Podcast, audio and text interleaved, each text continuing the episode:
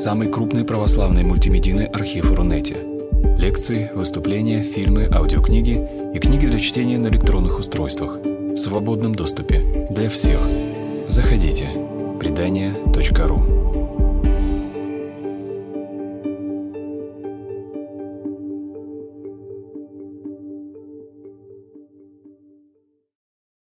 наверное, с некоторого личного выступления. Это э, я затрудняюсь сказать, какая по счету, но я себе поклялась, что это будет последняя лекция про инквизицию, потому что я рассказывала об этом уже ну, с десяток раз, по-моему, точно. Вот. И э, каждый раз я, видимо, пыталась обмануть ожидания аудитории, э, которая ждет пыток, рек крови, мракобесия и так далее, а я пытаюсь, наверное, весьма неуспешно убедить, что все было ну не аж так плохо, и надежда на светлое будущее сохраняется. Вот, поэтому я сегодня э, попытаюсь вас погрузить не только вот в привычные образы, которые всплывают у нас при слове инквизиция. Ну, классическая католическая шутка – это три «и» – индульгенция, инквизиция, иезуиты. Э, вот, сегодня, наверное, самое одиозное. А я попытаюсь э, рассказать э, ну, часть вещей, которые, я думаю, всем известна, часть вещей, которые менее известны, и которая связана э, с взаимовлиянием инквизиции, истории права и отчасти истории государства. Я не профессиональный инквизитор, я занимаюсь историей английского права. И, в общем, всевозможное крючкотворство процессуальные изгибы и вопросы правосудия, э, должного, недолжного, э, мне как раз э, очень близки. Ну и, конец, наконец, конечно, какой католик без инквизиции. Я думаю, что все, кто регулярно выходит в интернет и читают средства массовой информации, наши замечательные российские, всех возможных толках, Э, часто встречался с такой фразой, что вот мы живем в ситуации, когда наступает новое средневековье, э, и э, не менее часто встречается высказывание, что вот новая инквизиция – это гонение на свободу слова, как бы кто и какой край нашего политического спектра не понимал свободу слова – Э, и когда я вижу вот эти утверждения о новом средневековье и новой инквизиции, мне как медиевисту становится страшно обидно. Э, потому что то, что происходит сегодня, не только в России, в общем, во многих странах, э, то, что пытаются описывать да, как ситуацию нового средневековья и гонений на мысли просвещения, э, конечно, очень мало походит на ту картину, которая действительно была характерна для Средневековья, прежде всего для классического Средневековья.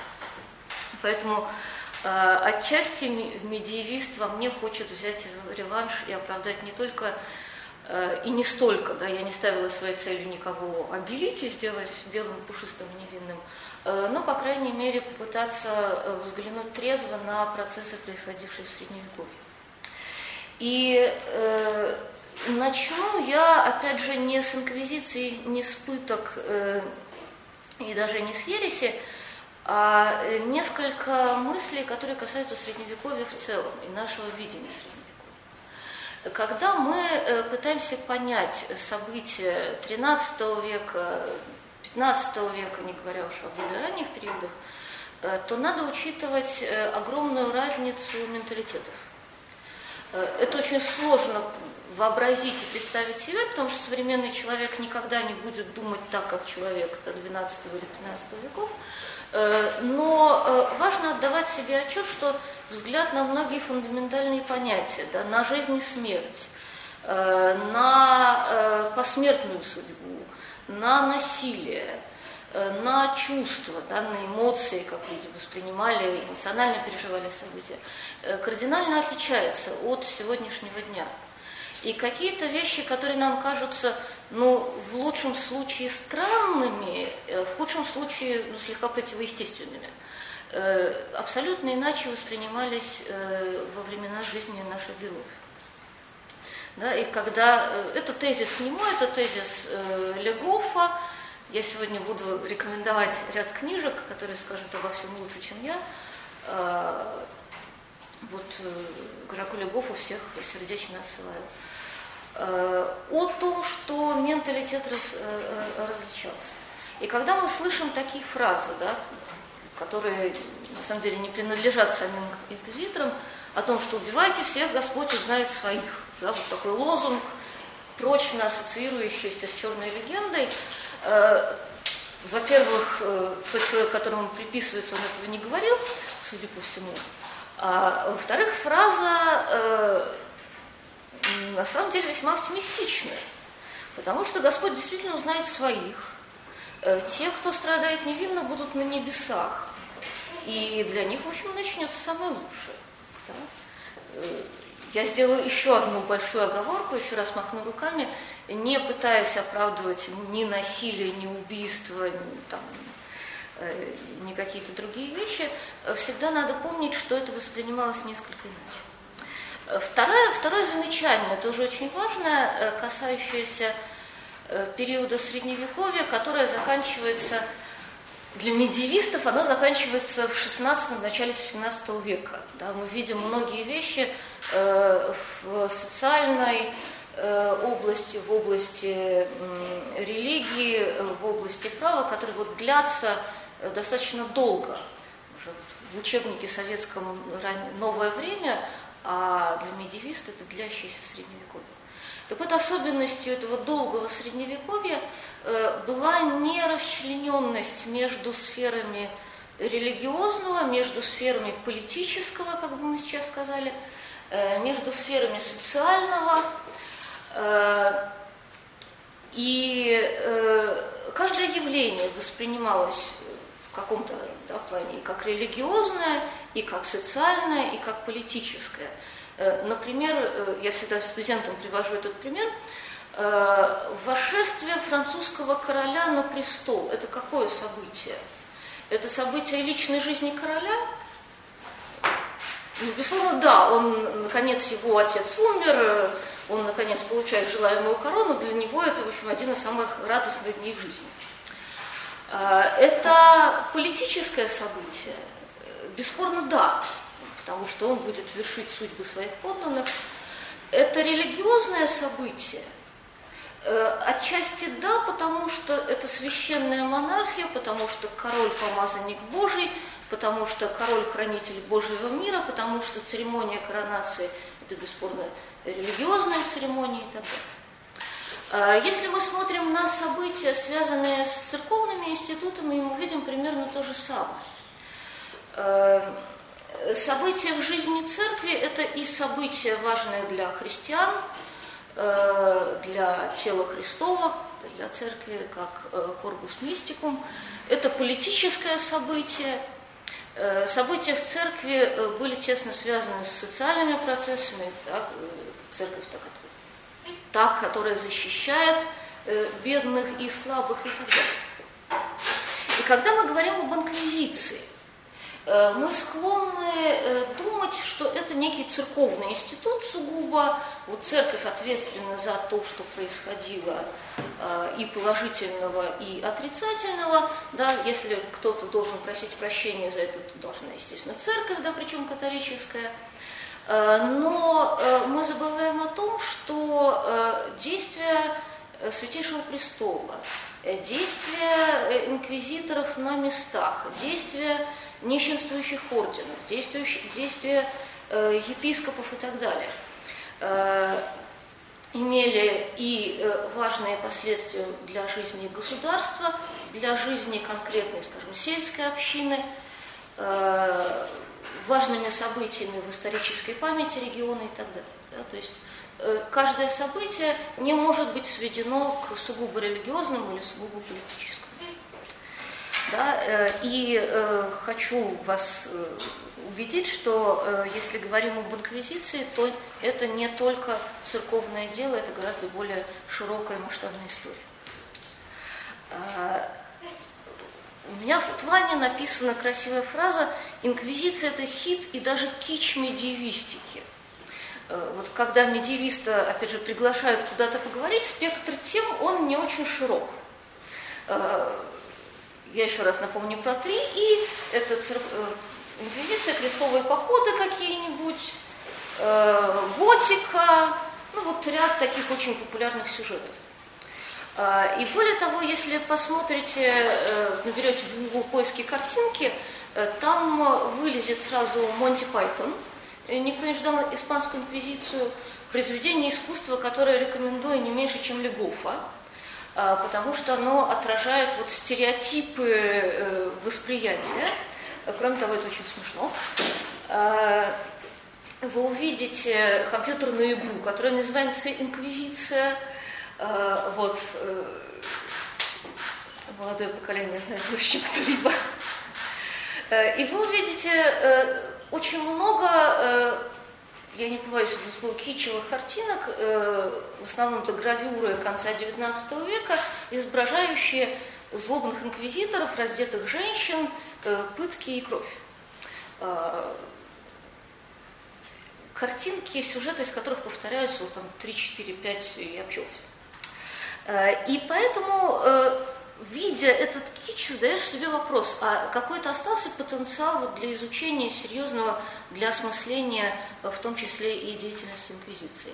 И хочу вас э, призвать к тому, чтобы осмыслять эту историю прежде всего в вот таком правовом поле и с точки зрения истории э, власти, с точки зрения истории насилия, ненасилия, как ни странно, становления личности, отношения к э, индивидуальности и личности. То есть сюжетов на самом деле осталось очень много. А, еще один сюжет, который меня поразил, когда я решила посмотреть, вот, что в последние годы писалось в Инквизиции, э, среди весьма достойных публикаций, посвященных и XIII веку, и Испании раннего нового времени, и Римской инквизиции, находится очень много работ, причем в солидных издательствах, так, большими тиражами изданных. Э, ну, обобщая это инквизиция и масоны, американское правительство как современная инквизиция, э, римская церковь, ее щупальца, значит, всемирный заговор, как это ни странно, в современный просвещенный век слово «инквизиция» продолжает ассоциироваться с вот мировым заговором, неким тайным правительством, которое дергает за нитки э, за экраном телевизора. Так что все, все мы жертвы в этом плане.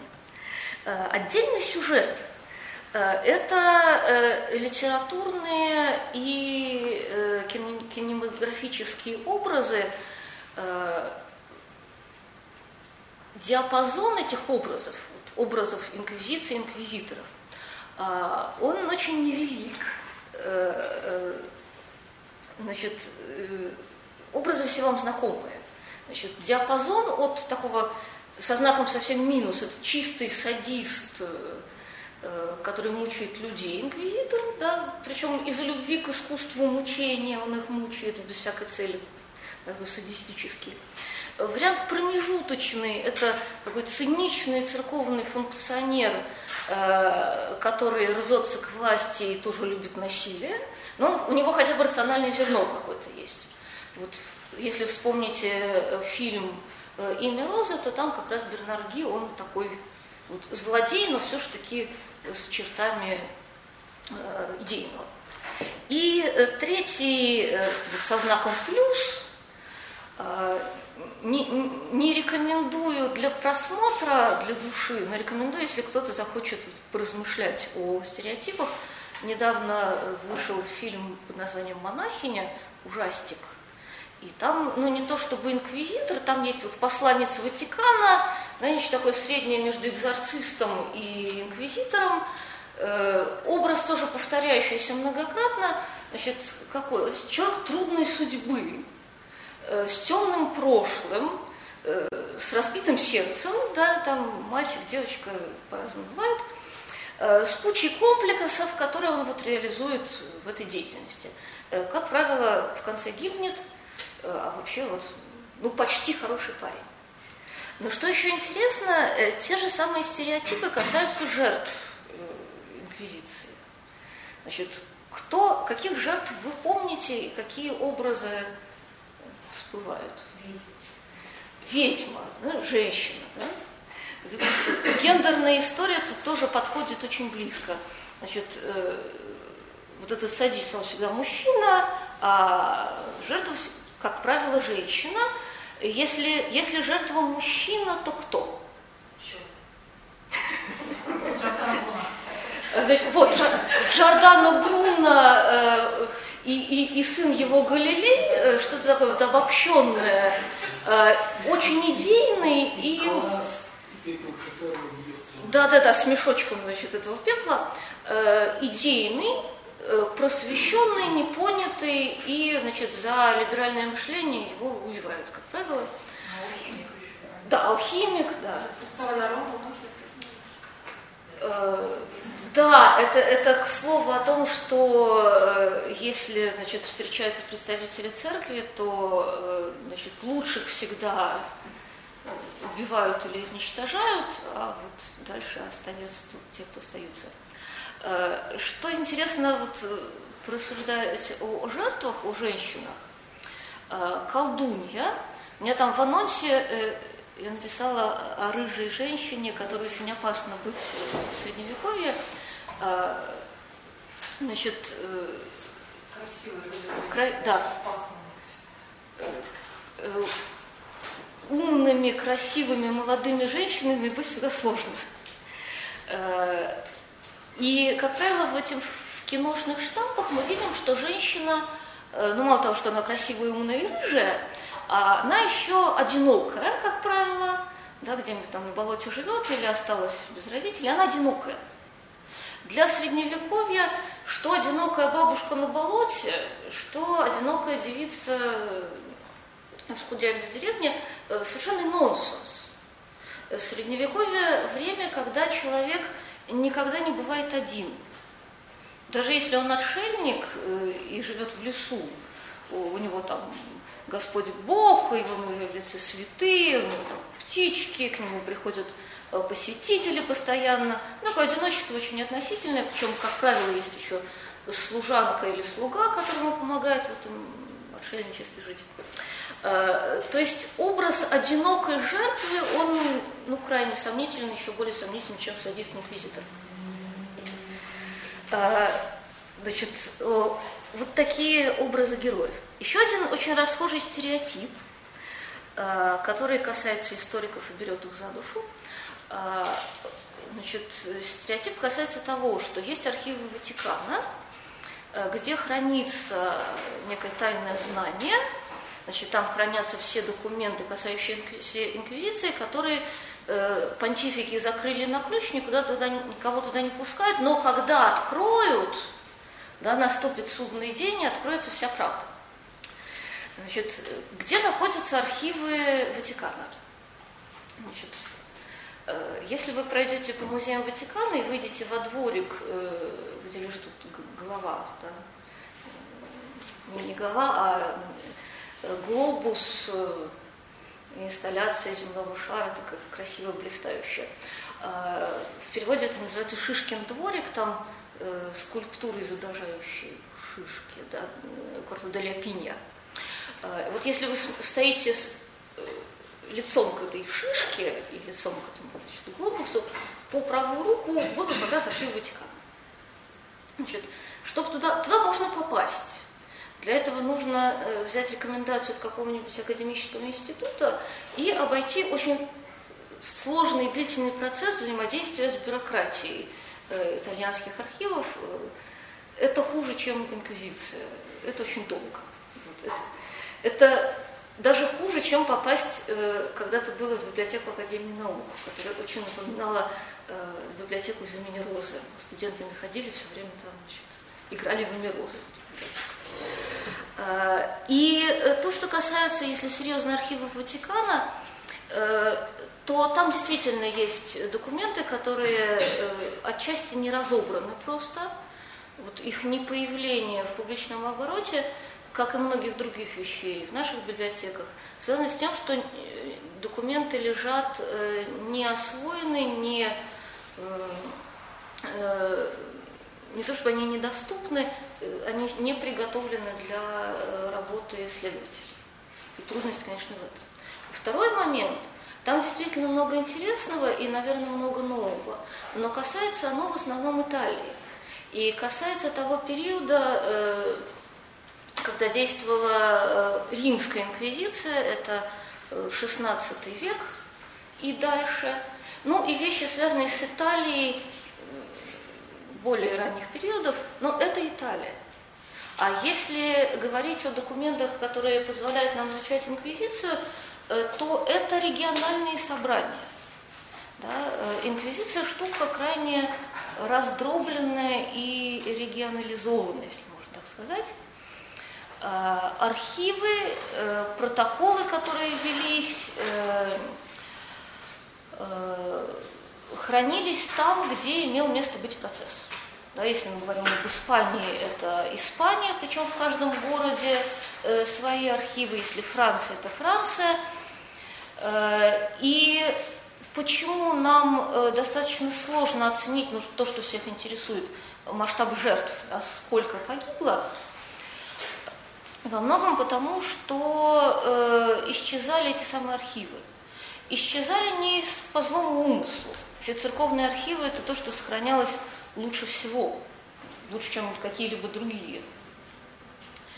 Э, когда эти протоколы и переговоры теряли ну, какую-то насущную актуальность, э, заботиться о сохранности этого комплекса никому не приходило в голову. Одно, э, одно из собраний инквизиторских, очень больших, связанных с Тулузой, обнаружили в XIX веке в качестве переплетов к более поздним документам. Ну, как в фильме «Белое солнце в пустыне», ковер старый, да, книжки какие-то старые, какая ценность? Да? Осознание ценности документа придет чуть позже. Да, и многое утеряно именно потому, что э, это разрозненные комплексы. С другой стороны, у нас есть несколько прекрасно сохранившихся комплексов документов по нескольким периодам действия инквизиции, и там действительно фантастически интересный материал.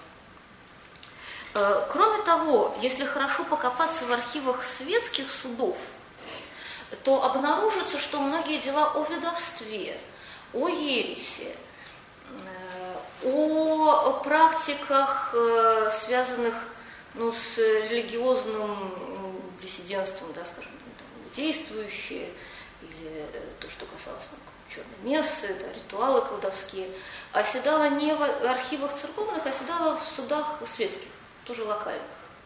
И совершенно ища другие вещи, исследователи натыкались вот на такой материал. Следующий момент, э, я боялась, что мне не хватит материала, мне его хватит. Когда мы читаем источники, да, на что надо обращать внимание. Вот если мы имеем протокол с подписью нотария в конце, этому можно верить. Это сто процентов описание происходивших событий с репликами, с суждениями. Э, если вы это читаете, вы действительно видите кусочек средневековья очень живой. Если вы читаете нарратив, скажем, хронику, да, описывающую Обегойские войны, Э, или те же события в Испании, э, что на вас оттуда смотрят? На вас оттуда смотрят тысячи, тысячи участников. Если движется войско, это великое войско. Если мы говорим о количестве обращенных еретиков, там 10 тысяч, 20 тысяч, если мы говорим о жертвах, весь город, вся деревня, вся область. Значит, э, с чем мы имеем дело? Средневековый автор не врет. Средневековый автор говорит всегда правду. Но, но историк. Историк говорит правду, поэт слагает песни. Но э, какую правду говорит? Он говорит ту правду, которую, какая должна быть. Э, кроме того, э, он воспроизводит хорошо известные ему стереотипы. Э, говоря о мучениях праведников, он опирается на жития первых мучеников, причем добавляя от себя еще какую-то красоту. Я еще раз приведу примеры современности. в практике католической церкви используется литургическая тетрадка. Вот органисты как раз ей пользуются. Когда воспоминания какого-то святого, там краткая информация, что он сделал. Значит, есть такой святой Франциск Сайский, э, он замечательный человек, боролся с ересью, с кальвинизмом, успешно это делал, и значит, в литургической тетрадке есть, если сейчас не совру, что его стараниями в Женеве обратилось, э, один раз я видела цифру 40 тысяч, а в переиздании видела цифру 400 тысяч. Ну, понятно, да? Нолик пририсовался. Но в Женеве столько людей едва ли было.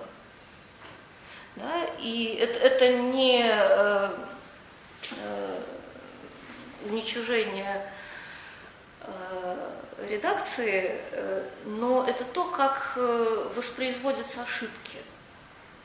И в средневековых текстах даже не стереотипы, а описания мучений, обращений, убийств, насилия, они, в общем, были очень стандартны.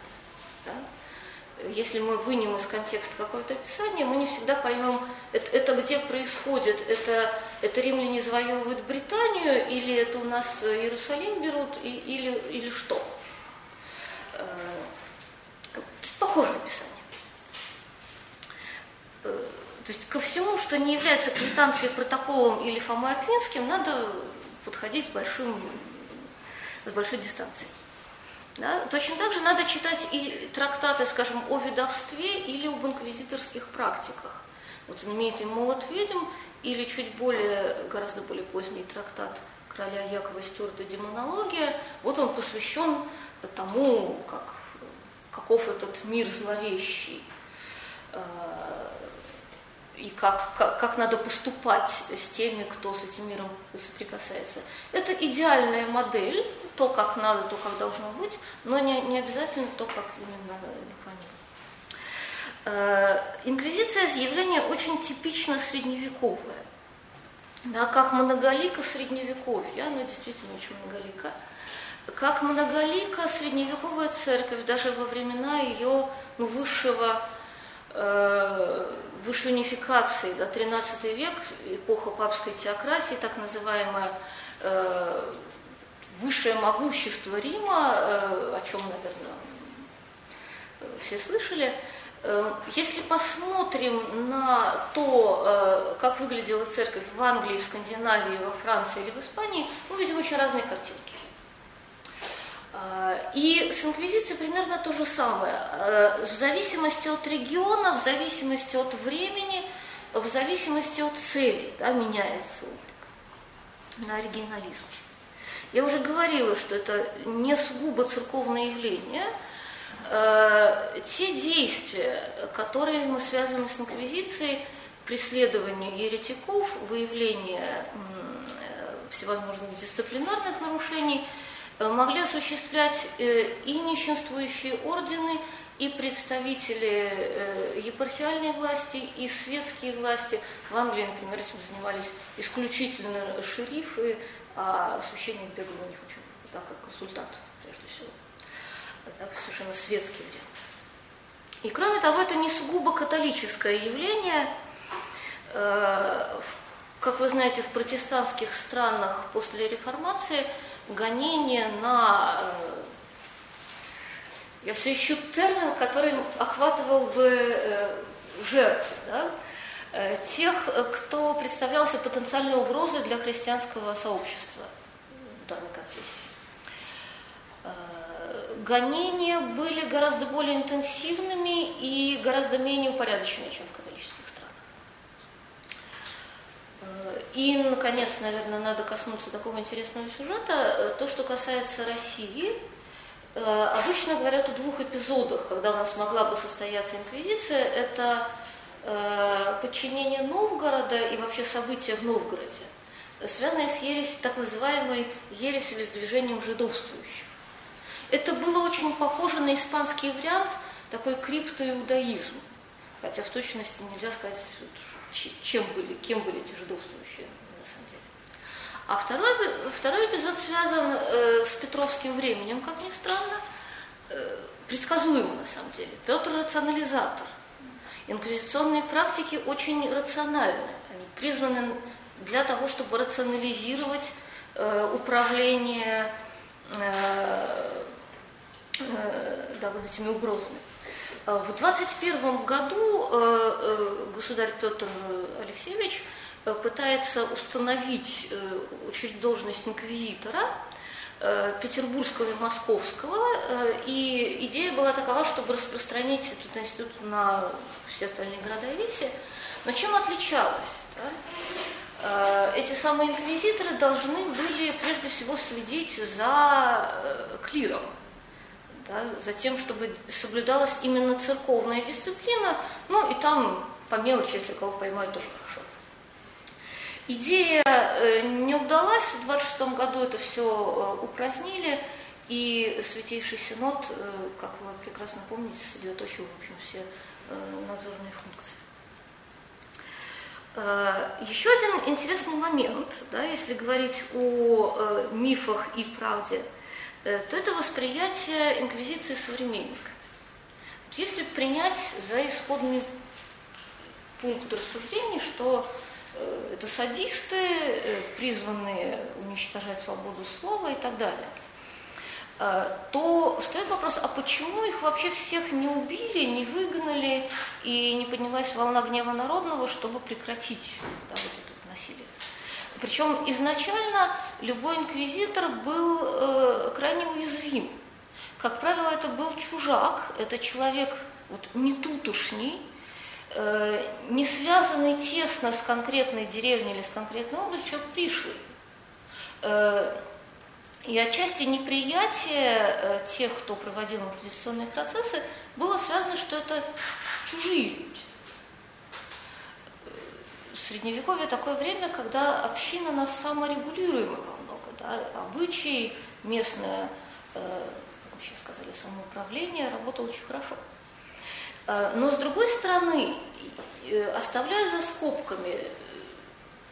Ну, хороший ряд э, эпизодов насилия, когда действительно инквизиторов убивали, выгоняли, э, оскорбляли, в общем, приходилось им несладко, сладко, что делали люди? Охотно приходили посмотреть на сжигаемых, охотно стучали на своих соседей, чего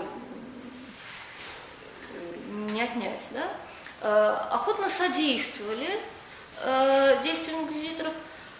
И то, что мы имеем вот этот целый ряд показаний, когда люди рассказывали о себе, рассказывали, как они видят мир, во что они верят, э, отчасти говорила о установленном взаимодействии между тем, кто спрашивает, и тем, кто отвечает. И если мы получаем информацию, а не глухое молчание, значит, э, э, не было глухой стены антипатии. Да, если информация есть, если она достаточно масштабна, то явно она добыта не, не только под пыткой испанским сапогом или чем-нибудь таким. Э, с этим связано вообще представление о власти. В Средневековье э, власть описывалась двумя словами. Это аукторитас и потестас. Придумал это папа Геласий э, в письме императору Восточной Римской империи, который называется Дуо Сунт, да, есть две власти. Аукторитас и потестас. Значит, слово «аукторитас» должно вызывать какие ассоциации? Слово, которое однокоренное, это слово «авторитет». Да? Э, слово «потестас» менее очевидно в русском языке, по-моему, но слово «потестар», да, как властный. А в чем различие этих двух властей? Я студентам всегда объясняю так. Значит, аукторитас – это когда приходит мама вечером э, и говорит сыну – а, хватит играть в компьютер. Что делает сын? Продолжает играть в компьютер. Да? А, приходит мама второй раз, никакого эффекта. Дальше приходит мама и говорит, сейчас я позову папу, он даст тебе ремня. Приходит папа, дает ремня. Сын идет спать.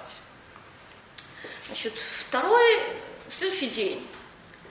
А, мама говорит сыну, хватит играть в компьютер. А сын не реагирует, или дочь, что, чтобы не смотреть прямо. А, тогда мама говорит, сейчас я позову отца, он даст тебе ремня. И сын идет, памятуя о том, что было вчера, идет спать. А, мама представляет акторитас. Она сама не будет бить, э, отнимать компьютер или что-то. Э, папа с ремнем представляет потестос. Это физическое насилие, легитимное, нелегитимное. Это вот такая э, власть-сила. И мы видим случаи, когда вот аукторитас опирается на потестос, а с другой стороны мы видим случаи, когда аукторитас как бы автономно. Вот э, на что опирается власть инквизитора? Сколько за ним дивизий стоит? Нисколько. Ну, в лучшем случае ему э, выдадут охрану, там, ну, пару десятков э, да, доблестных мужей, э, но против гнева народного-то это мало, а если мы говорим о масштабных волнениях. Э, поэтому э, определенный авторитет и восприятие этих людей, ну, по крайней мере, как людей со специфическим статусом, очевидно, имело место быть. Да? И э, действительно были острые фазы конфликта. Альбегойские войны – это войны. Да? Э, это политический конфликт с очень многими участниками, с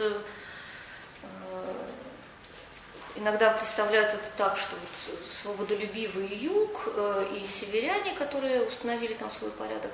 Э, но, например, на стороне э, альбегойцев выступает король Педро или Пере II, который защитник веры, прозвище его католический, разбил он мавров Приласнавас Деталоса, крестоносец подлинный, и поддерживает вот этих самых да, еретиков вполне. Да?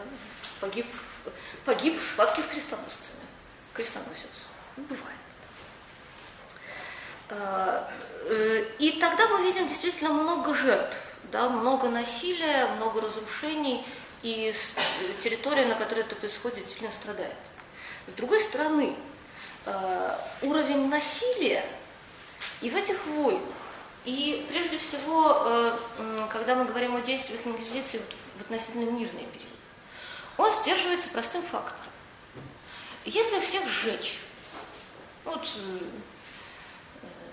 зима, все пока дома, э, их можно достать быстро.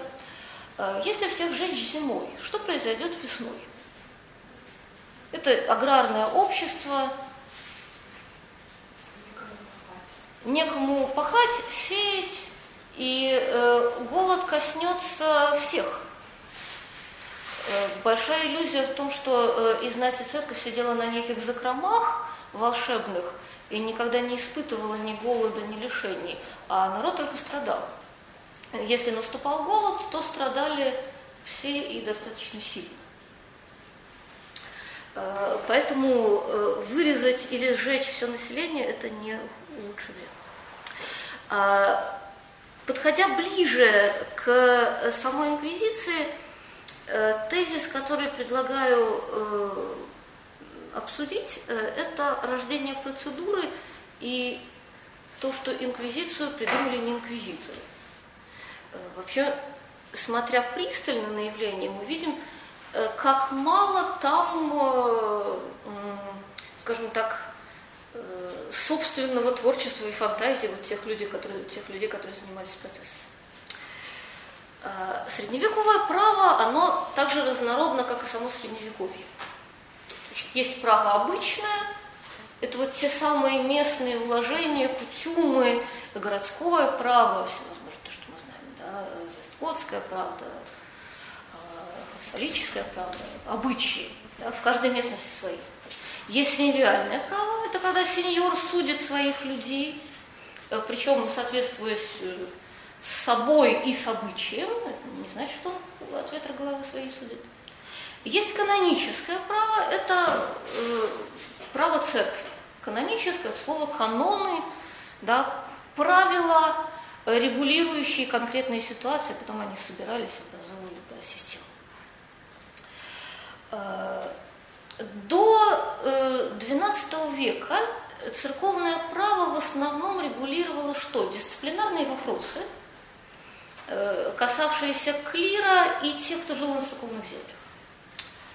Э, литургия, э, всевозможные хозяйственные отношения между церковью и светской властью, или там, держателями, которые держали землю в церкви. И, как правило, очень мало вмешивалось вот то, что мы называем в криминальную процедуру. Да?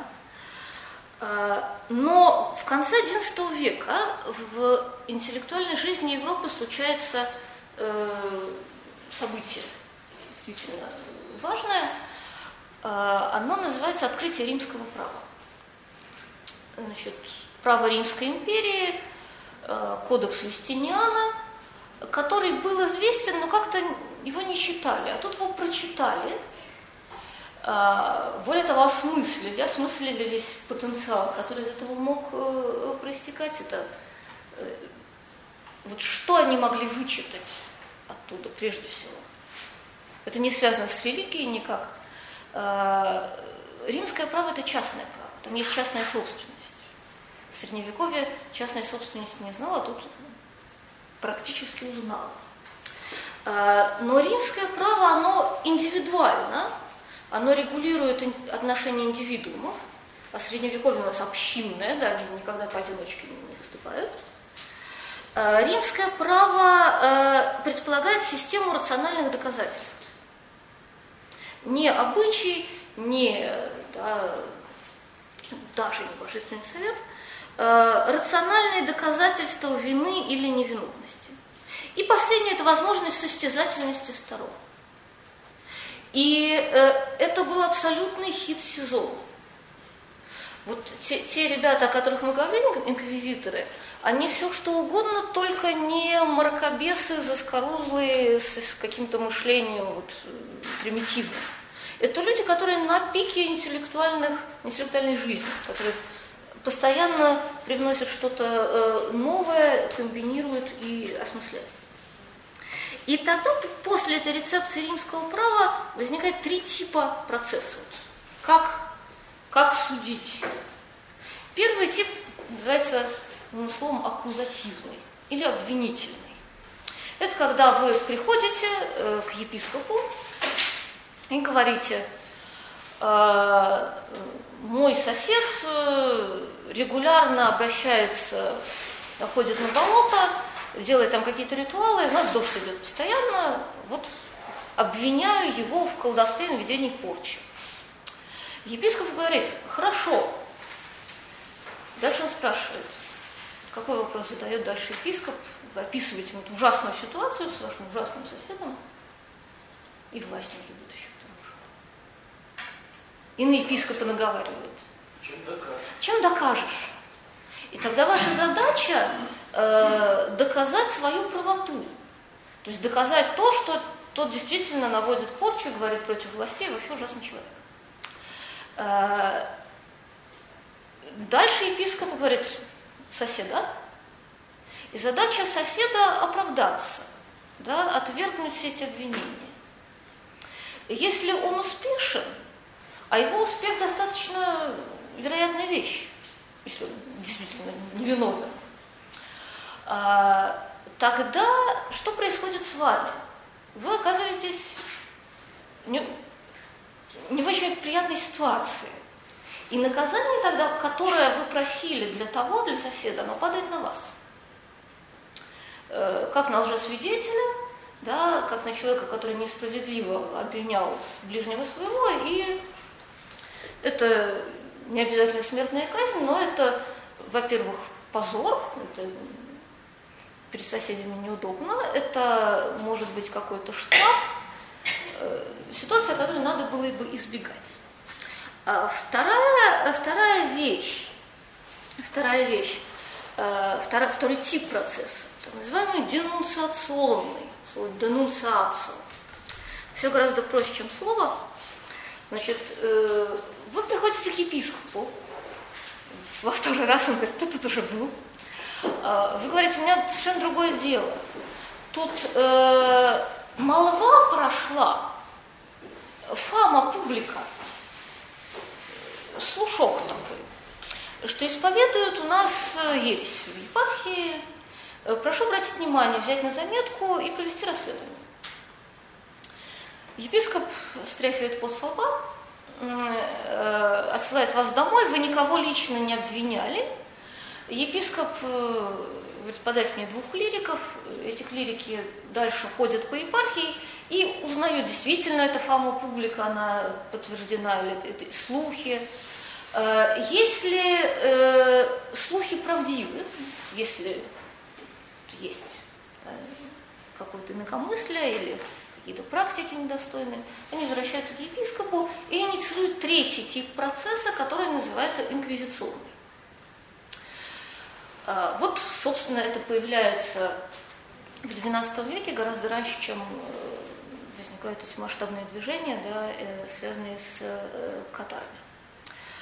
Тогда епископ призывает подозреваемых, да, те, тех, кого выявили заметным всем, да, и начинает их раскрашивать. Инквизиция – это Э, способ ведения процесса путем вопросов-ответов. Расследование. И вот если посмотрите на современные памятники да, 12-13 века, что там происходит у нас в области философии и литературы? В области философии и в литературном выражении. Связано с рождением схоластики. Схоластика – это метод обучения или метод рассуждения, построенный на вопросах и ответах. Время диалогов, время задавать вопросы и отвечать на вопросы. И в случае со схоластикой э, э, предметом выспрашивания, предметом этой инквизиции является все творение. Да, схоласты спрашивают природу, спрашивают э, э, мир э, материальный, мир нематериальный, как он устроен – задают ему вопросы, предлагаю почитать сумму теологии Фома Аквинского. Там как раз есть э, утверждения заведомо провокационные, доложные, э, которые нужно опровергнуть. Там ситуация спора. Не буду говорить, что творение обвиняемый, но, по крайней мере, творение это вы спрашиваете. Цель какая? Узнать истину. Э, Наверное, хуже всего это думать о том, что цель инквизиции – это погубить. Цель инквизиции – узнать истину. В средневековье мыслят так, да, ценят э, категорию истины. А, тут, наверное, говоря об инквизиции, э, нельзя не упомянуть о пытках, да, которые связаны с этим. А, слово «естествоиспытатель», наверное, тоже несет в себе такой отклик пытают это естество его. А, представление о пытке необходимости пытки тоже не изобрели инквизиторы. Кто его изобрел, как вы думаете? Когда, когда появилась пытка в судебном процессе? Давно. Очень. Э, появился он в Римской империи, в классической империи. Э, некоторые категории свидетелей – Например, рабы. Кто еще? Гладиаторы. Кто еще быть? Актеры. Всевозможные маргиналы. Да? Воспринимались как люди испорченные. Да? Которые по природе не склонны говорить правду. Ну, как актер может говорить правду? Он, его профессия принимать личины как гладиатор, да почти животное, может говорить правду. Э, поэтому пытка воспринималась как гарантия того, что он скажет правду. Э, и э, после открытия римского права это входит тоже в инквизиционный процесс. Я забегая вперед, сразу скажу вот что.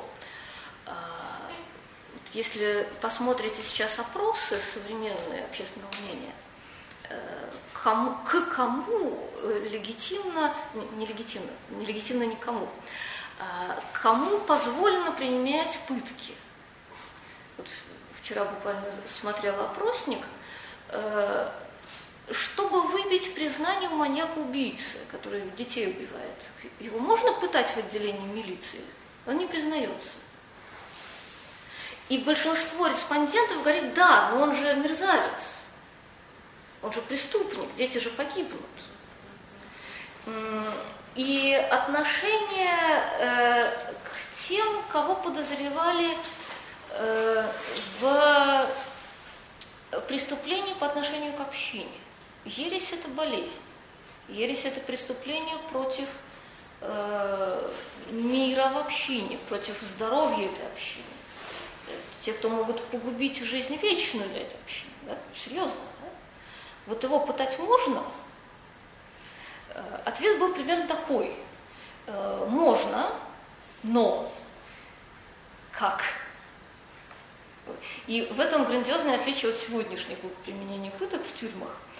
Э, значит, зачем вообще пытать? Ну, прежде всего, чтобы, как это сегодня, чтобы человека унизить, да, раздавить. А тогда применение насилия воспринималось как гарантия права. Поэтому как? Один вопрос, одна пытка. Иногда мы в фильмах видим, что вот в подвале целую ночь там его закручивают этот испанский сапожок, да, нескончаемое насилие. В инквизиционных процессах была очень четко прописана процедура э, применения э, пытки. Значит, три этапа. Первое говорит, тебя сейчас пытать будут. На этом этапе сознавалось подавляющее большинство, но не все. Да? Второй этап тебе показывают орудие пытки. Значит, то, что вы увидите в музее Петропавловской крепости и во всех остальных музеях да, камера пыток, э, как правило, это э, муляжи XIX века, такого не было. Да. Э, или, по крайней мере, то, что, что осталось вот оригинальное 16-17 века, то, чем пугали. Вот если железная дева, после этого не выживет никто. Нам помрет вот эти. А цель была какая? Получить признание.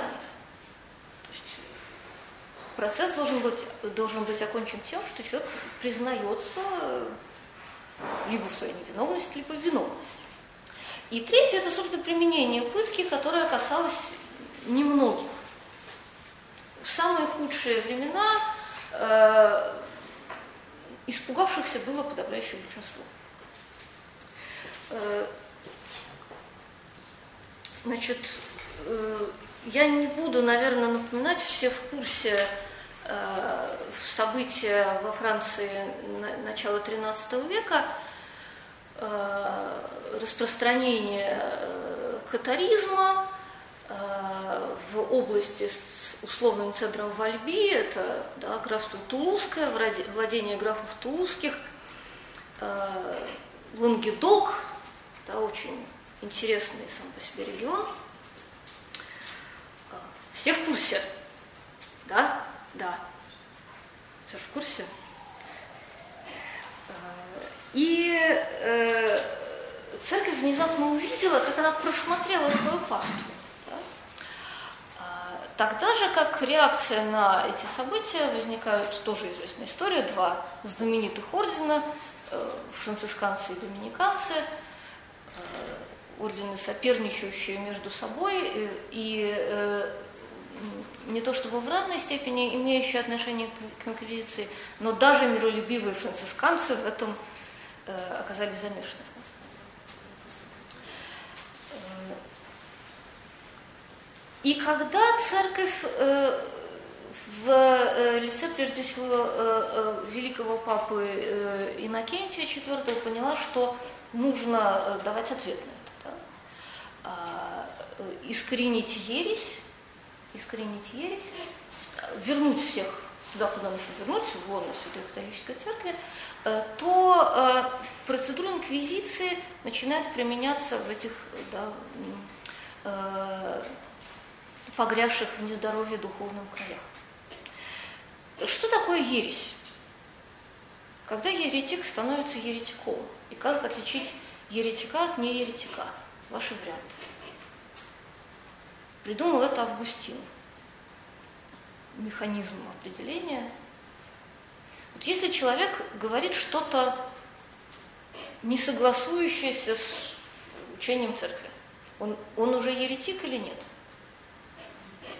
Нет, наверное, когда ему уже сказали, что ты не прав, а истина тут. Да. Он уже, а я все равно это думаю. Да. И тогда он уже... То есть первое, это надо определить, что он действительно ерунду какую-то говорит. Второе, это что не просто ерунда, а что еще опасная ерунда. Второе, объяснить ему. И, собственно, миссия доминиканцев была в том, чтобы э, пойти объяснить всем. А, а третий этап, если он, э, зная правду, не соглашается, еще публично это говорит. Что было тоже очень важно, не только сам заблуждается, ладно, твое личное дело, еще и э, других заблуждает. Вот это уже, да, ересь. И это тоже нужно было определить. Э, человек честно заблуждается, э, человек не очесан и дремуч, что в общем, соответствовало правде во многих случаях. Э, либо человек идейный. И э, принято считать, что э, введение инквизиционного процесса это Була 1184 года Ада Болендом, а, а дальше э, уже учреждение инквизиции в Лангедоке. Значит, э, что такое инквизиционная процедура? Вообще инквизитором быть сложно. У меня полтора часа, да? Близится... Нет. Близится не то, что к развязке, но э, события дальше будут развиваться быстрее. Значит, э, э, инквизиция не есть, как, как я уже сказала, не есть централизованный институт. Инквизиция это всегда конкретная миссия, а, инквизиция может быть общей и частной. Общей – это то, что происходило в Лангедоке, когда на сравнительно большой территории мы исследуем все возможные проявления ереси, инакомыслия, дисциплинарные какие-то вещи.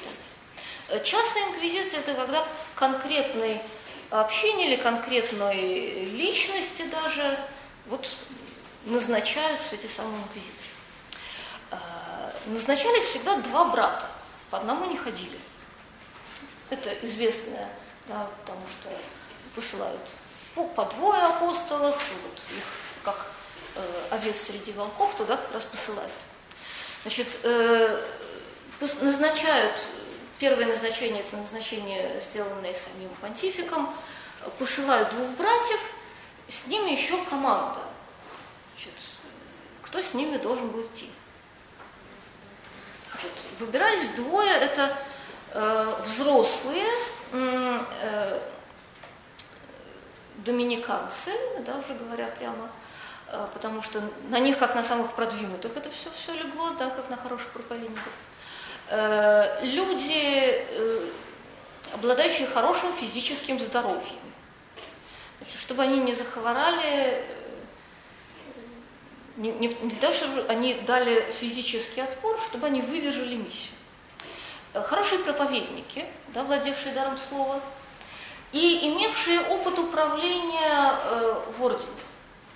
Есть уже имеющие как бы, опыт взаимодействия с людьми, которые не, не всегда хотят их слушаться, братья. Кто с ними шел? С ними шли двое помощников песцов, секретарей – это не могли быть люди извне, а это должны были очень хорошо проверенные, обученные люди, умеющие быстро, точно писать. Понятно, а не как Фома Аквинский, который делал зарубки какие-то странные на, на. И дальше еще, еще один участник – это нотарий. Э, если вы хотели бы сделать хороший бизнес и карьеру в Средневековье, надо было становиться нотарием. Это одна из самых Э, выгодных и выигрышных и безопасных при этом карьер. Нотарий имел папскую лицензию на то, что все, что он заверит, будет правдой. Вот. Без нотария вся эта процедура бы не состоялась. Значит, дальше эти двое назначенных инквизиторов э, приходили э, в конкретную местность э, до, до 1249 года инквизиция была, ну, условно говоря, странствующей. Они ходили из города в город, обходили деревни, даже, в общем, домой приходили, если кто-то лежит хворый и, и там не выходит. После 1949 -го года место, э, где проводились э, процессы, как правило, это постоянное место в Тузе, это был э, вполне конкретный дворик, который потом разобрали. Значит, с чего начиналось? Вот католики сейчас должны возрадоваться, потому что мы сейчас лишены инквизиции, связанных с ней благ. Значит, эти двое приходили, например, мы имеем миссию, значит, обратить вас от ереси в лоно Святой Католической Церкви. И э, начиналась серия проповедей. Это лучшие проповедники, которые были. То есть реколлекции приезжают к вам бесплатно, вас приглашают, вас развлекают.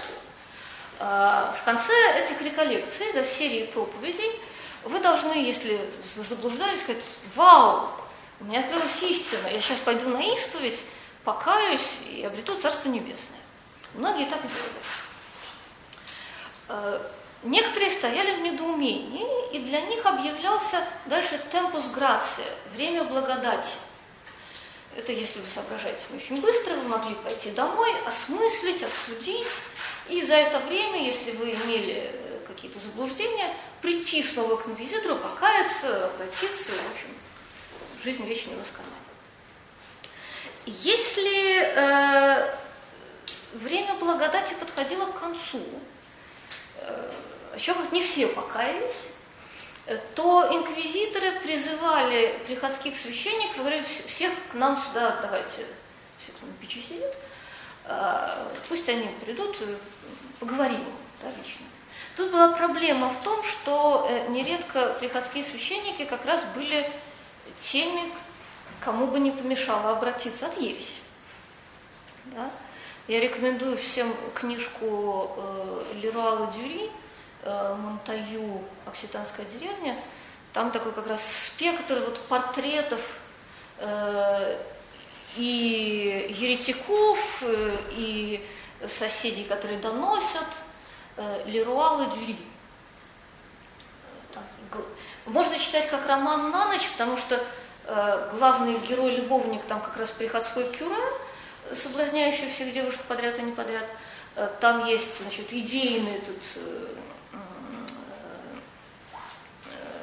добрый человек, да, носитель ереси, там есть бой-баба, которая всю деревню держит, значит, мешает обращению. В общем, портреты достойные прочтения на документах конкретной инквизиционной серии. А, значит, являлись э, в определенный срок, ну, те, кто пожелал явиться, те, кого убедили прийти. И дальше начиналась вот то самое инквизиция. А, значит, выглядело все непарадно. Э, стоял, как правило, э, стулик, да, кресло, где сидел вот тот самый испрашивающий брат – стоял столик, где сидел бедный этот секретарь, который все фиксировал. А, и второй брат должен был быть свидетелем. Но иногда пришедших было настолько много, что они разделялись, да, расходились, ну, помещения небольшие, по разным углам. Один сидит в углу со своим секретарем, второй, другой со своим секретарем. А, и брали тогда свидетелей местных, Э, либо кого-то из э, знати, но точно что был правоверный. Э, и каждого вы спрашивали, да, как зовут, сколько лет, откуда, а во что ты веришь, а в Святую Троицу, а что такое Святая Троица. Иногда мне кажется, что если провести вот в современных приходах такие опросы, то результаты будут они очень плачевные. И Останется только покаяться и, и добросердечно сказать, что верую во все, чему учат, и, и И только прекратите меня спрашивать по богословию. А, люди нередко говорили действительно о том, как они воспринимают свою веру. Это для историка самое ценное. А, там масса удивительных изречений, да, куда попадает душа, если она у младенцев, если по любви э, сожительство, то не грех, а если насилие, то уже грех. Э, ну, всякое, да, очень любопытные вещи. Э, бесспорно, были люди, которые упорствовали в ересе, это так. Да? И на них пытались оказывать воздействие. Значит, пытать было в условиях вот этой общей инквизиции, когда много народу, некому, негде и никак. Какое наказание могло быть, чтобы человека заставить сознаться? Ваша задача сэкономить время и силы. Озеро, нам же это писать. Ну, это уже так, это Божий суд. Это уже когда все настолько в отчаянии сил нет, да? Это да. А вам нужно признание. Вам нужно вот устный акт какого-то исповедания. Значит, как правило, запирали в темницу, Значит, в темнице плохо. Темница не государственная. Темница – это место, где вам должны родственники носить пищу, вас кормить. Иначе вас там никто не будет кормить. А родственникам говорили не таскать ему пищу. Пусть сидит. И после недели в очень плохих условиях многие признавались и говорили «О да». А, жестокость пыток связана с более поздними периодами и э, с Испанией, и с Италией. Не столько с э, Францией вот этого классического периода. Что еще ставили э, в вину инквизиторам? Значит, у инквизиторов было исключительное право, они могли друг другу отпускать грехи. И часто это интерпретировалось так, что Э, вот они там напытают этих несчастных, да, э, причем еще наблудят, не знаю как, с девушками-то, которых на дыбу таскают каждые пять минут, э, и потом друг другу в грехе отпускают. С чем было связано? Боялись, что убьют, да, что были случаи, Единственная картинка, которую мне хотелось показать, это Петр Веронский, Петр Мученик, да, доминиканский значит, его убили, как ни странно, не во Франции, это было в Ломбардии. Э, изображается он в доминиканском хабите черно-белом, значит, вот так вот в голове у него размером от мачете до тесака. Чем больше, тем лучше. А иногда еще в дополнение к этому еще и в грудь кинжал, лучше всего, когда значит, Петр мученик, Мадонна с младенцем. Значит, сидит Мария с младенцем на руках, и тут вот это вот все истекающая кровью подходит, хочется сказать, не пугайте младенца. А, вообще, кошмар какой. А, и умирая, он написал кредо на земле кровью. А, в случае э, угрозы смерти либо какого-то противодействия на местах, э, могло не оказаться третьего правоверного ортодоксального священника, который мог бы им отпустить грехи перед смертью. Тогда это право да, друг друга исповедовать, оно и реализовывалось.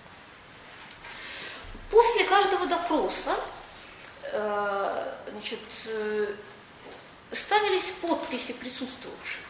Почему это особенно важно? То, что он говорил, то и было записано.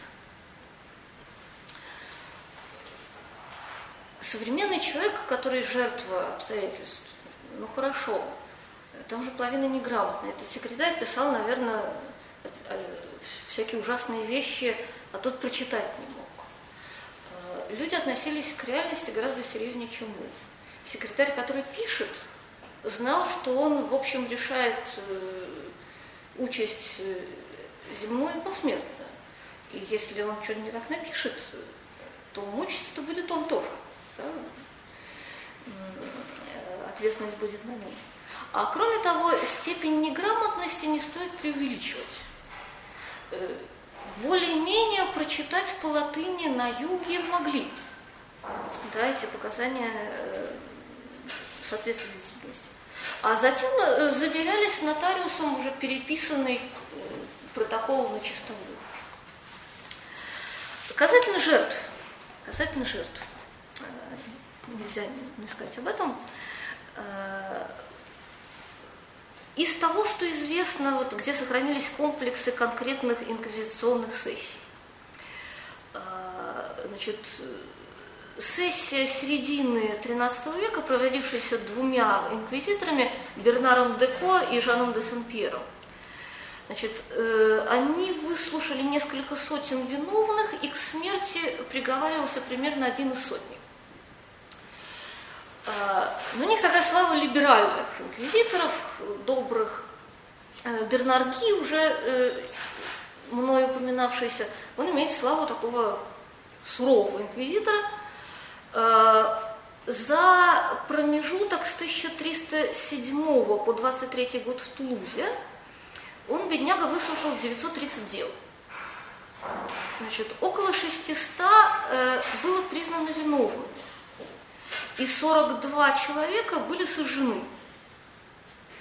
Э, я плохой математик, но э, цифра 7% дается да, умершвленных, умершвляемых. И вот эти показатели, они колеблются от 3 э, до 7 процентов для средневековой инквизиции.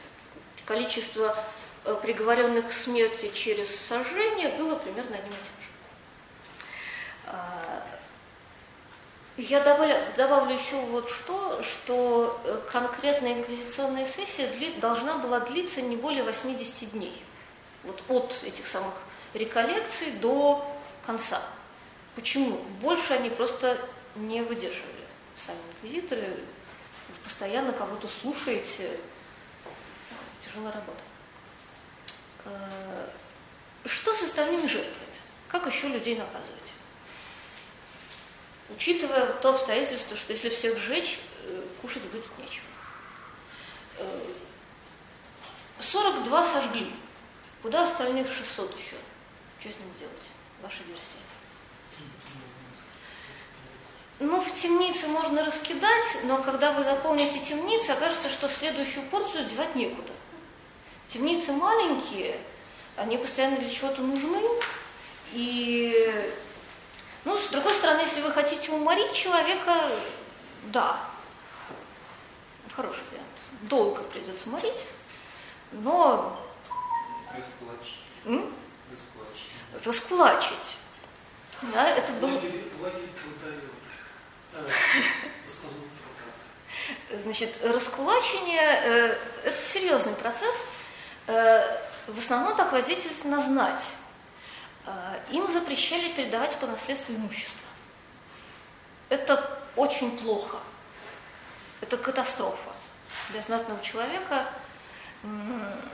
Более того, как в случае с теми же графами Тулузскими, да, с, двумя, с двумя Раймонами, если вы еретик и вы подвергнуты экскоммунике отлучению, то ваши вассалы все свободны.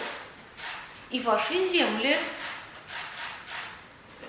на вашей земле могут сейчас прийти, что и случилось. Да? Поэтому экскоммуники так боялись, хотя, в общем, достаточно много европейских монархов под нее попадало время от времени, выходило из нее. Значит, э, можно, это мой любимый способ наказания, э, как избавиться от человека гуманно, быстро и надолго. Услать его в паломничество. Значит, нашить ему желтый крест на одежду – сказать, ты идешь в Рим, не хочу, в Иерусалим.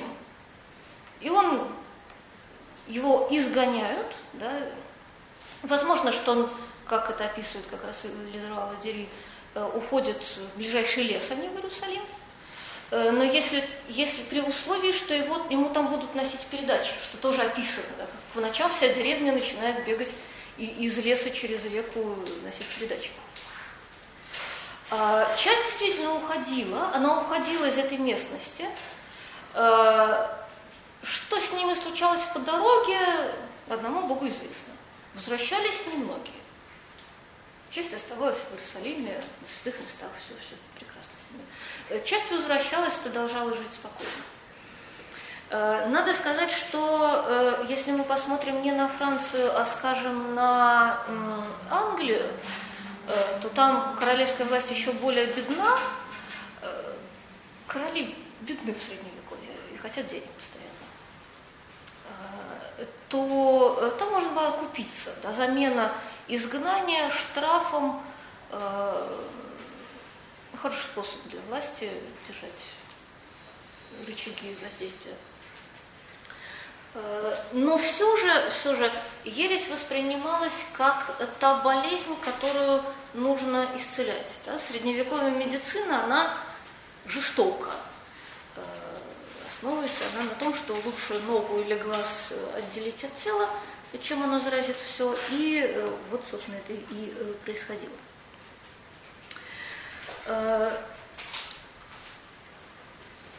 На протяжении всего XIV века в Лангедоке были отголоски вот этих великих ересей. Ситуация уникальная, в других э, европейских регионах было с э, ересями ну, поспокойнее. Да. Север Италии вот был тоже затронут. Э, в Англии с еретиками вообще было слабовато, там были лолларды, но это скорее вот такое более социально-политическое движение.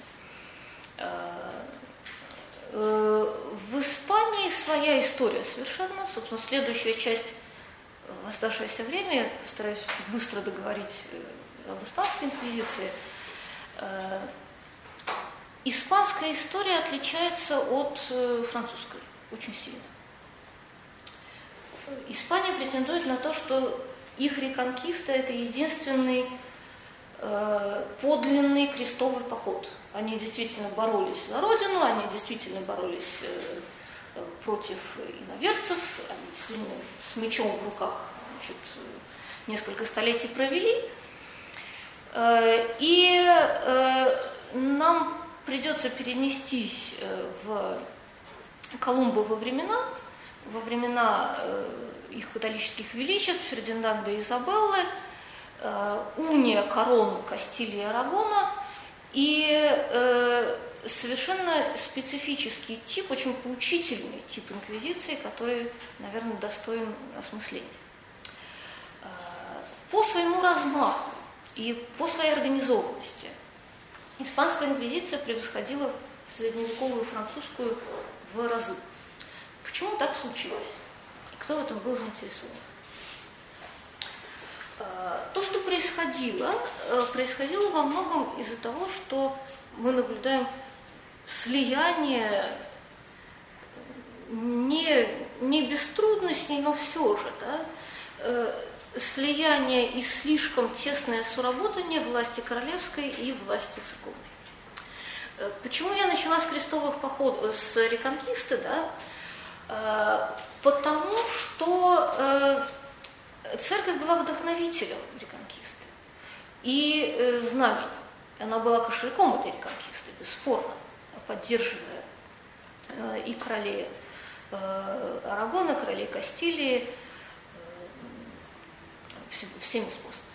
Что в этот момент чувствовала испанская корона? Некую зависть по отношению к церкви. Но если не зависть, то ощущение того, что есть сила сопоставимая по влиянию с собственной властью. Вот аукторитас, которая воспринималась как раздражитель для власти. И э, испанская инквизиция, э, которая как раз активизируется после э, взятия Гранады, отдельно в Арагоне, отдельно в Кастилии, это попытка монархии использовать испанские церковные структуры, э, безусловно, в своих интересах. Это была существенная проблема для Рима, потому что э, не всегда Святейший Престол мог вообще воздействовать и контролировать то, что происходило в Испании. Арагонская корона – это не только часть Испании, это в общем, главная морская держава Средиземноморья, это Сицилия, это юг Италии, это очень близко к Риму. Э, и мы видим еще один интересный сюжет. Э, если французская средневековая инквизиция боролась с ересью, да, расследовали отклонение от ортодоксии, то что расследовала испанская инквизиция? Значит, как, как? Кто жертва? Э, это стало ясно еще перед взятием Гранады за столетие. Жертвами первыми, это все знают уже логично, это те, кто обратился в христианство прежде будучи мусульманами или иудеями. Э, сильные общины, богатые общины, э, которые при... некоторые были идейные, некоторые дома в субботу не работали. Э, кто-то читал Евангелие, а кто-то продолжал читать, в общем, то, что читали его предки. И расследование, которое проводила Испанская инквизиция. Что нужно было доказать? Вот есть этот конверс, да, обращенный иудей, или потомок обращенных иудеев. Есть Мариск, который потомок э, мусульман, да, потомок мавров. Цель расследования какова? Его надо о чем-то расспрашивать. Я пытаюсь сейчас разбудить аудиторию. Символ веры, наверное, а вот он читает символ веры, все, все, крестится двумя руками просто. Цель какова? Э, Действительно ли он всерьез сказать, э, стоит на пути его обратившихся? Да, это, это вишенка на торте. Но главное, что надо было доказать, что он действительно потомок этих, что он, в принципе, полукровка, да, что он, э, сама его вот эта сущность, э, нечистота крови, законы чистоты крови, которые были приняты да, в Александре, э, он как гладиатор или актер, само его происхождение предполагает склонность к ереси, обману и всем да, смертным грехам. Что вас встречало, когда вы входили в хороший испанский дом, где вот никаких иудеев и мавров не встречалось, где от Вестготов просто прямая линия, вы входите в дверь, и на самом видном месте вы видите, нотариусы на этом заработали колоссально. Видели огромный документ, красивый, с картинками, э, с буквицами, вашу генеалогию гостей дома, значит, со всеми возможными титулами, достоинствами, заслугами перед Святой Церковью. Очень благочестиво. У нас в архиве на Трезаводской эти документы есть, можно посмотреть.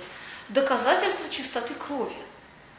Вот если вас звали, вы это со стенки срывали, ну, я чист, прежде всего ну.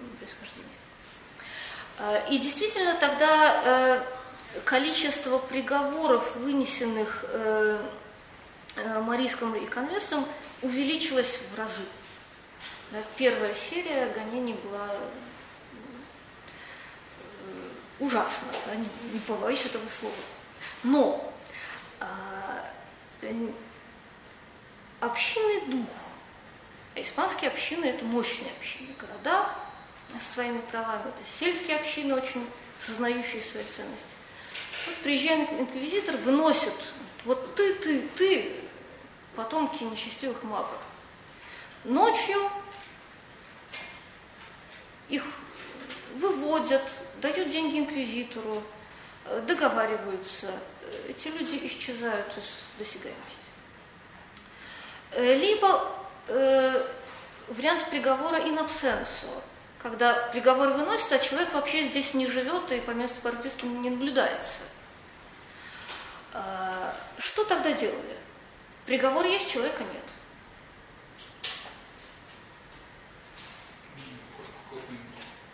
Теплее. Теплее. Ну, не кошку. Делалась так называемая эфигия, то есть кукла этого человека. Э, у нее вешалась табличка с именем, и с ней поступали так, как должны были поступить человек. Сжигали эту куклу. Э, если говорить о цифрах, э, я специально выписала, Значит, Арагон 485-492 год, 1400. То есть промежуток в 7 лет. Цифры такие. Значит, Сарагоса 96 смертных приговоров. Это много. Лично казнено 50, плюс 46 эфигий. Э, Валенсия 10 казнено лично, 50 эфигий. Э, Тартоза 9 лично, 32 эфигии. Э,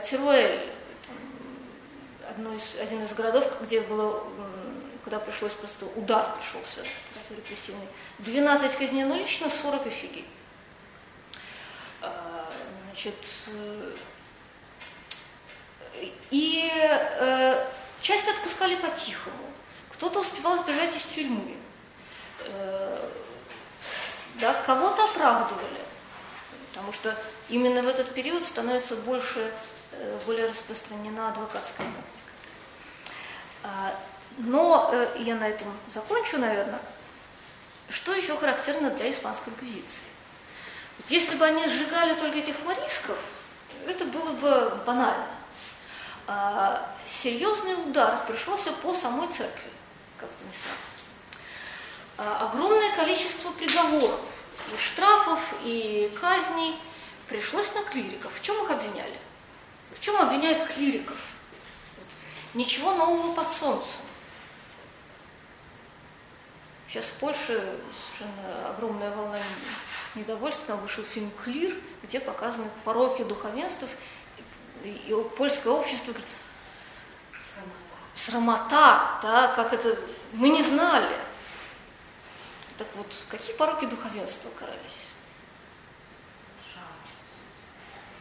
Это, это не порог. То есть это порог, но это не преступление.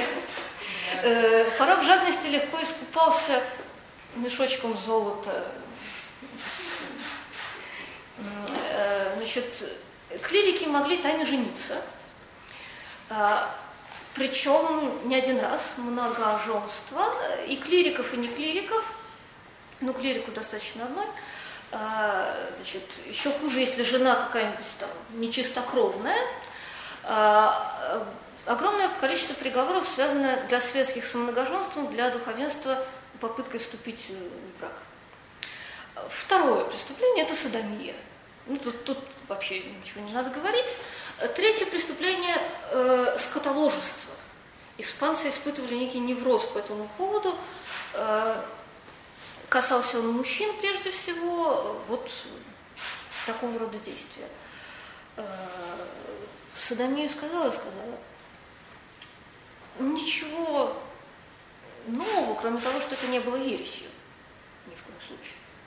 И э, если мы посмотрим на действия в Испании, если мы посмотрим на действия инквизиции в Италии, то мы увидим, что уже не только преступления против ортодоксии, да, не только распространение ереси, там, лютранство какое-нибудь, э, но все возможные дисциплинарные вопросы.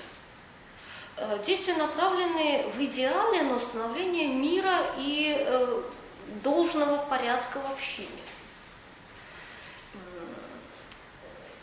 Да, цель вот такая. Есть еще масса сюжетов, связанных с инквизицией, но я буду иметь совесть и закончу. Если у вас вопросы, соображения... М? Кто запустил этот процесс инквизиции? То есть это было скрытый вариант геноцида или... Это была жажда денег и страх за престол. Со стороны кого? Со стороны их католических величеств. Причем, очевидно, более Изабеллы, чем Фердинанда.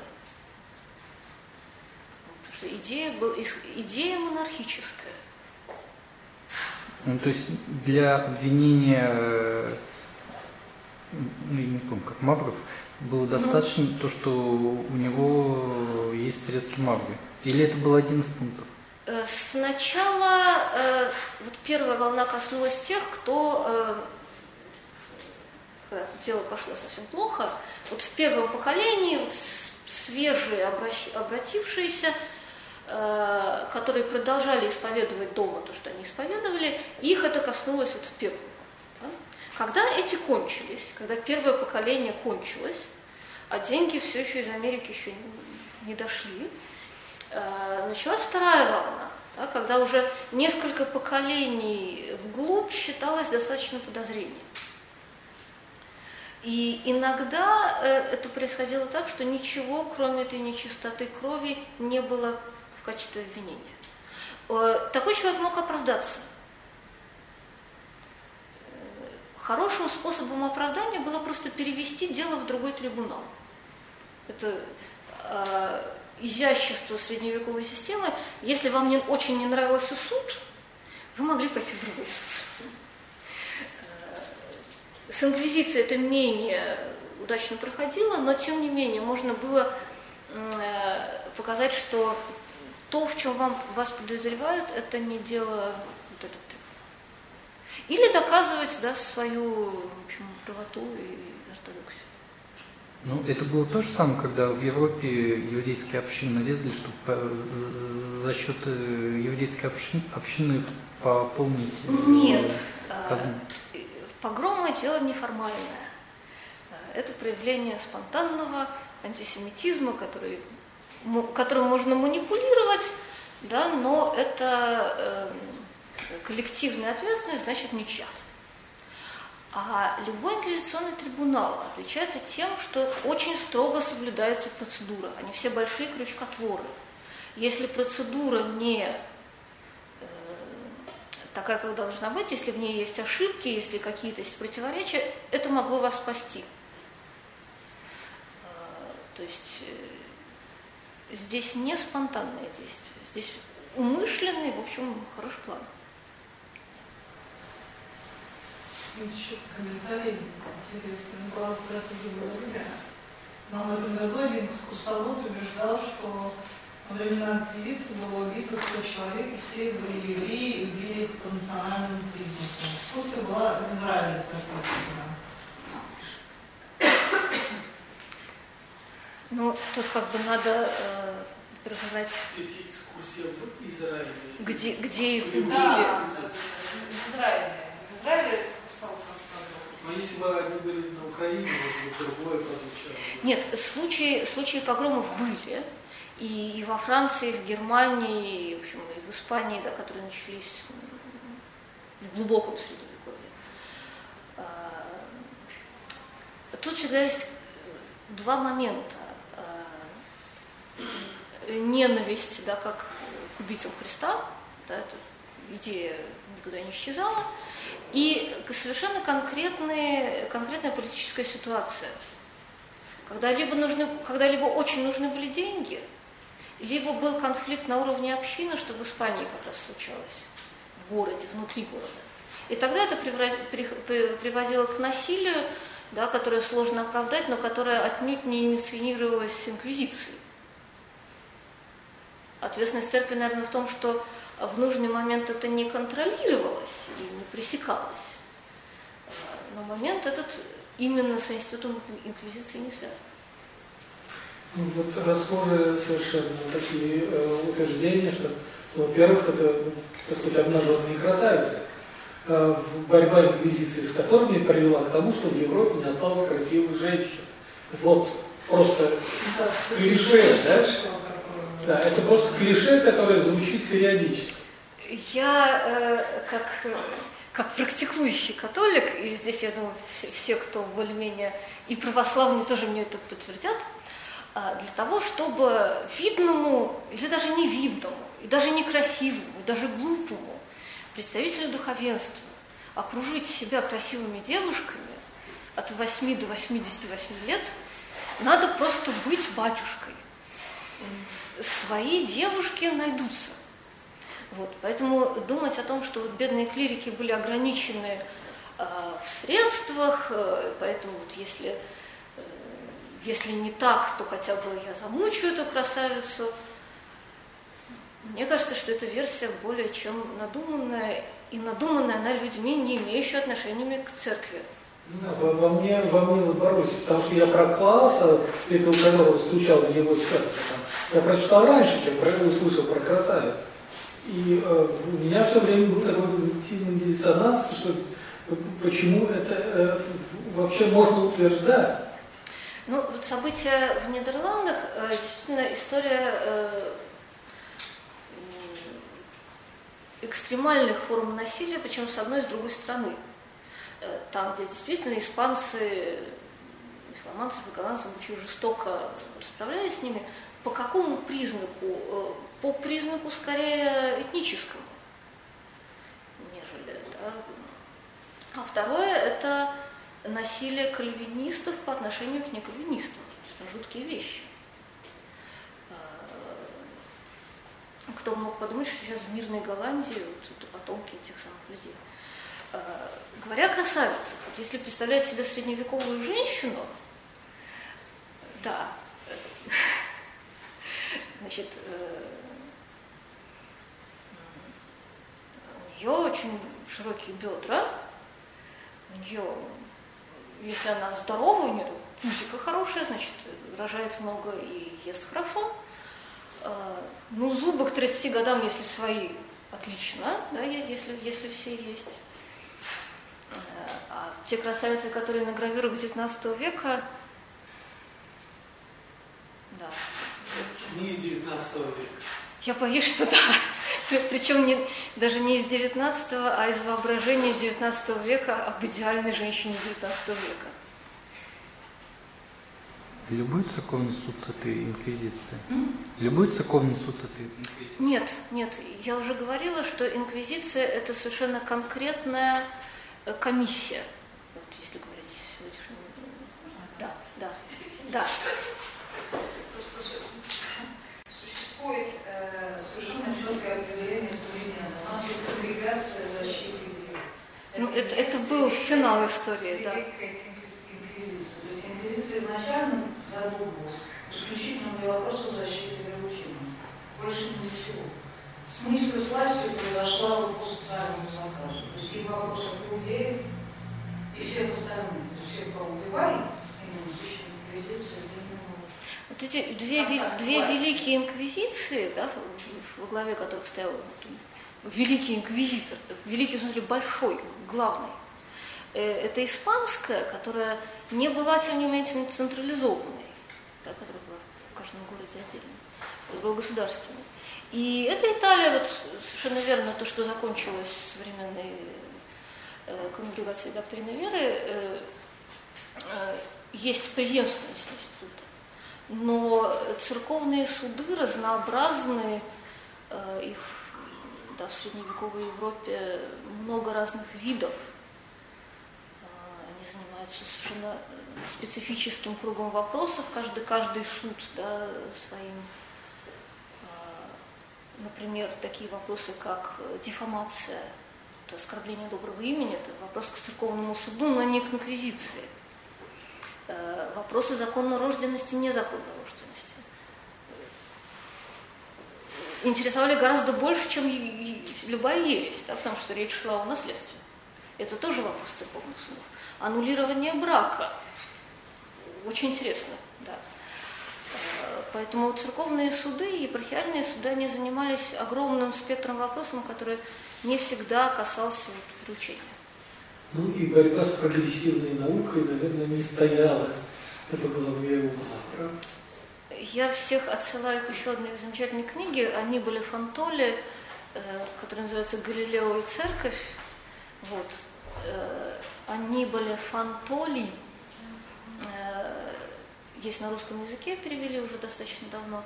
Э, и мораль этой истории Джордана Бруна и Галилея особенно, э, тем, что люди настолько раздражали всех, кого можно вокруг, Джордана Бруна особенно.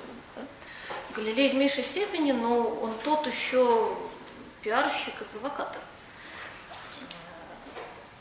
Что те преследования, которые велись против них, это попытка вот замерить ситуацию. И, естественно, это не стояло целью преследовать ученых выборочно. Ну, звучит. Коперник, уважаемый туринский каноник, спокойно прожил э, чуть ли не говорили святости, да, с экономикой, говорят, История с Жанной. Это инквизиция или это один? Нет, это не инквизиция. Это сложная история, э, которая, э, которая носит элементы инквизиционного процесса. А, я даже сейчас не хочу касаться этой истории. Да? А, есть, а, опять же, материалы... Лекцию, отдельную лекцию не надо делать. Скажите проще, да? Ну, сожгли советские власти. Жанну сожгли, и мы имеем мученицу прекрасную. Сожгли ее, э, кроме того, злодея и англичане. Вот. Спасибо. Спасибо. Пожалуйста.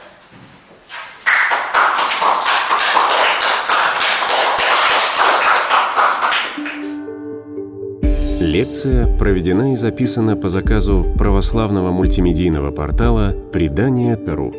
Лекции, выступления, фильмы, аудиокниги и книги для чтения на электронных устройствах в свободном доступе для всех.